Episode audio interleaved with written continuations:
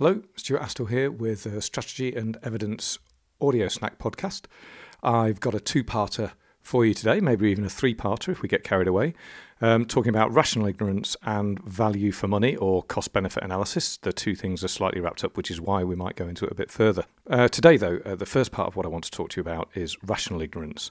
And that's a fascinating, confusing idea that even though I've been thinking about this for years, I never always quite get my head around it, whether it's in my personal life or whether it's talking about it in a technical sense. But despite the fact that it can be so confusing, I think that at its simplest, it's something that you absolutely need to know. Let's get straight into it. Rational ignorance uh, means that sometimes the cost of making an informed decision is too high compared to just being ignorant.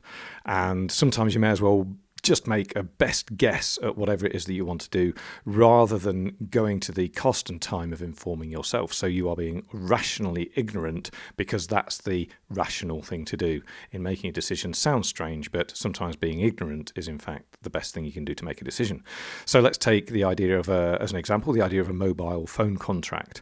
Now, these things can be incredibly complicated. The different benefits that you can get against the costs, whether they're on two years, one year, um, the number of of different uh, text you get and data and the call minutes and so on, all added together. And that's even before you throw in the possibility that they might be attached to the purchase of an actual phone.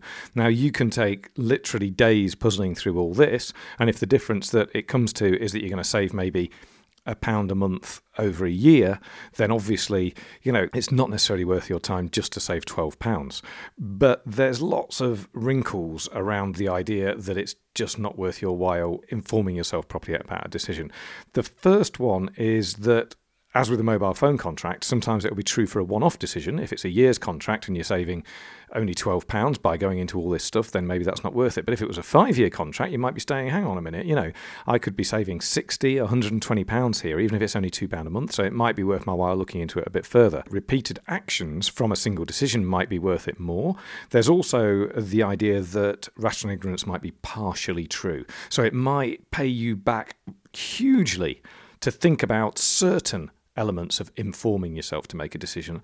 But when you've done a certain basic amount of information, then any further information, any further time that you spend on making that decision and getting information to make that decision will start not really being worth it. So you have to sort of judge the point at which it's worthwhile. We've just taken an example really in your everyday life, but obviously in business, this is a hugely important consideration that really needs some strategic thought.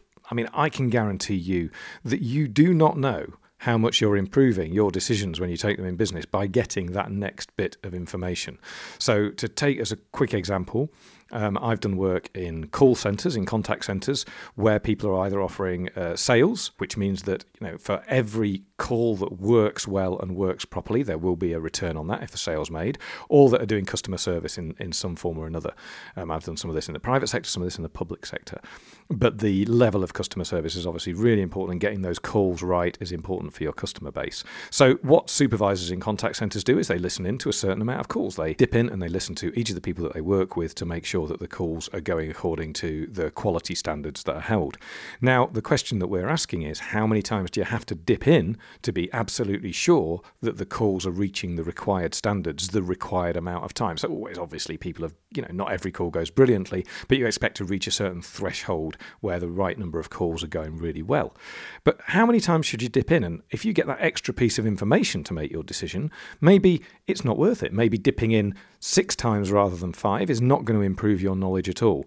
And it is really, really hard to tell. And dipping into those calls actually is a serious cost. It takes up a supervisor's time. They could be using that time to improve all kinds of other things. They could be using their time to onboard new staff more effectively. So, knowing whether you should stop and adopt rational ignorance after a certain point because more knowledge isn't going to improve your decision is a really important thing. Each bit of evidence can be really very valuable, each additional bit of evidence, or it might barely change the picture at all. The other thing to remember is how much that might cost. It might only cost a little bit to get an extra piece of information, in which case, well, give it a go. You know, you're not losing anything. On the other hand, it might be really, really expensive in costs of money or time. So you've got to think really carefully about that. I also want to talk later, and I think this might be while there'll be a third episode of this particular podcast is about the costs and benefits and thinking into the future.